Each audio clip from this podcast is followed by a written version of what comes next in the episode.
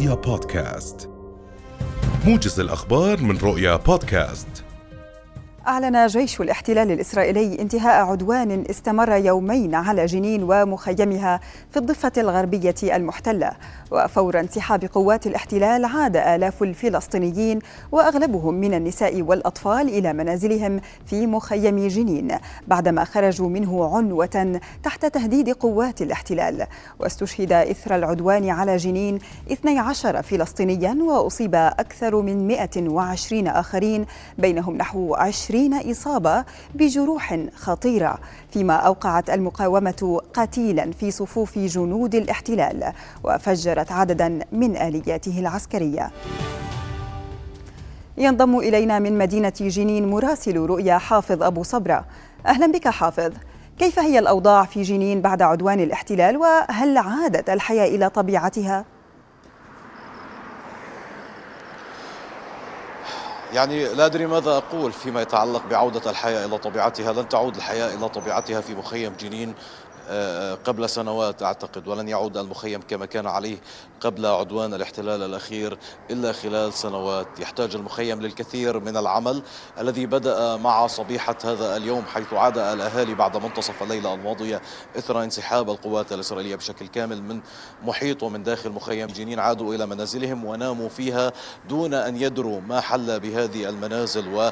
وكل المواقع داخل المخيم تبعا لانقطاع التيار الكهربائي الذي يستمر انقطاعه حتى هذه اللحظات مع بدء طواقم بلدية جنين وطواقم البلديات المجاورة التي جاءت هنا للإسناد للعمل على إزالة الركام وأثار العدوان ومحاولة إعادة التيار الكهربائي إضافة إلى الطواقم الفنية التابعة لشركات الاتصالات الخلوية والاتصالات الأرضية. وكل هذه الطواقم تعمل على إعادة آه، آه، خطوط الهاتف وخطوط الهاتف المحمول وخطوط الإنترنت إلى المخيم بعد انقطاع دام منذ بدء العدوان الأخير على المخيم.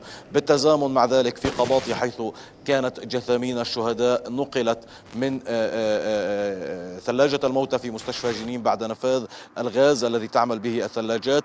نقلت يوم أمس إلى مركز صحي قباطية حيث ثلاجة الموتى هناك. بدأ بتشييع الجثامين في قباطية وستصل بعد قليل إلى جنين. سيشيع آه، آه، الشهداء العشرة في موكب كبير صوب مقبرة جديدة.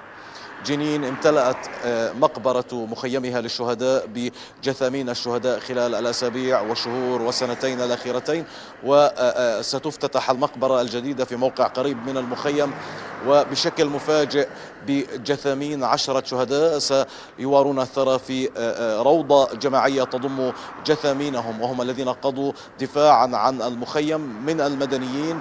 وفقا لما رصدناه من شهادات الأهالي داخل المخيم لم يكن هناك أي استهداف للمقاومين الفلسطينيين الذين خرجوا الليلة الماضية يحيون جماهير المخيم والمدينة وكل أنحاء الضفة الغربية التي ساندتهم وشدت على أيديهم فيما يتعلق بمواصلة التصدي للاحتلال وإفشال كل آه، آه، آه، ما يتعلق بتنفيذه لأهداف عمليته العسكرية. الاحتلال أعلن عن مقتل ضابط في صفوف جنوده من وحدة عوز التابعة للجيش الإسرائيلي والضابط من سكان مغتصبة بيت إيلا المقامة على أراضي مدينة البيرة المحتلة وسط الضفة الغربية وقتل خلال عملية الانسحاب حيث أن الاشتباكات المسلحة استمرت داخل وفي محيط مخيم جنين وفي كل أحياء مدينة جنين وشوارعها حتى اللحظة الأخيرة من الانسحاب الذي جاء على حين غرة. وهذا يؤكد بأن الاحتلال فشل في تحقيق أهدافه لأنه عادة عند انسحاب قوات الاحتلال من أي عملية عسكرية في أي مكان في الضفة الغربية تكون ذروة الاشتباك وذروة عدد الإصابات والشهداء. اليوم الانسحاب تم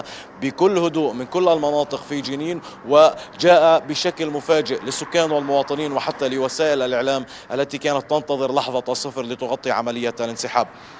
الأمور في جنين لم تنتهي الخوف لا لم يذهب من قلوب السكان لأنه الاحتلال مع فشل آه، أهدافه آه، فشلوا في تحقيق أهدافه من هذه العملية. ستتواصل عمليات استهدافه للمقاومين هنا في مخيم جنين وفي كل مدينة جنين وفي كل أنحاء شمال الضفة الغربية. هذا وفقا لتصريحات المحللين العسكريين الإسرائيليين الذين آه، يعني يقولون بأن نتنياهو فشل في تحقيق أهداف العملية الأخيرة وأنه سيذهب لمزيد من عمليات الاغتيال للتغطية على هذا الفشل. فيما يتعلق بالمساندة المساندة لجنين ومخيمها وأهاليها تتواصل قوافل المساعدات قادمة من كل أنحاء الضفة الغربية فيما ستصل مسيرات فلسطينية من كل مدن الضفة إلى جنين لمساندة أهلها وللمشاركة في تشييع جثامين الشهداء العشرة بعد دفن جثماني شهيدين. في بلدة اليامون وفي بلدة فحمة التابعتين لجنين وهما من المواطنين الذين ارتقوا خلال الأيام الثلاثة الأخيرة. نعم نعم. حافظ يعني كالعادة عزاؤنا الوحيد أنهم نالوا أسمى الرتب رتبة الشهداء رحمهم الله ودام النصر المؤزر حليفكم. شكرا لك مراسلنا حافظ أبو صبرة كنت معنا من جنين.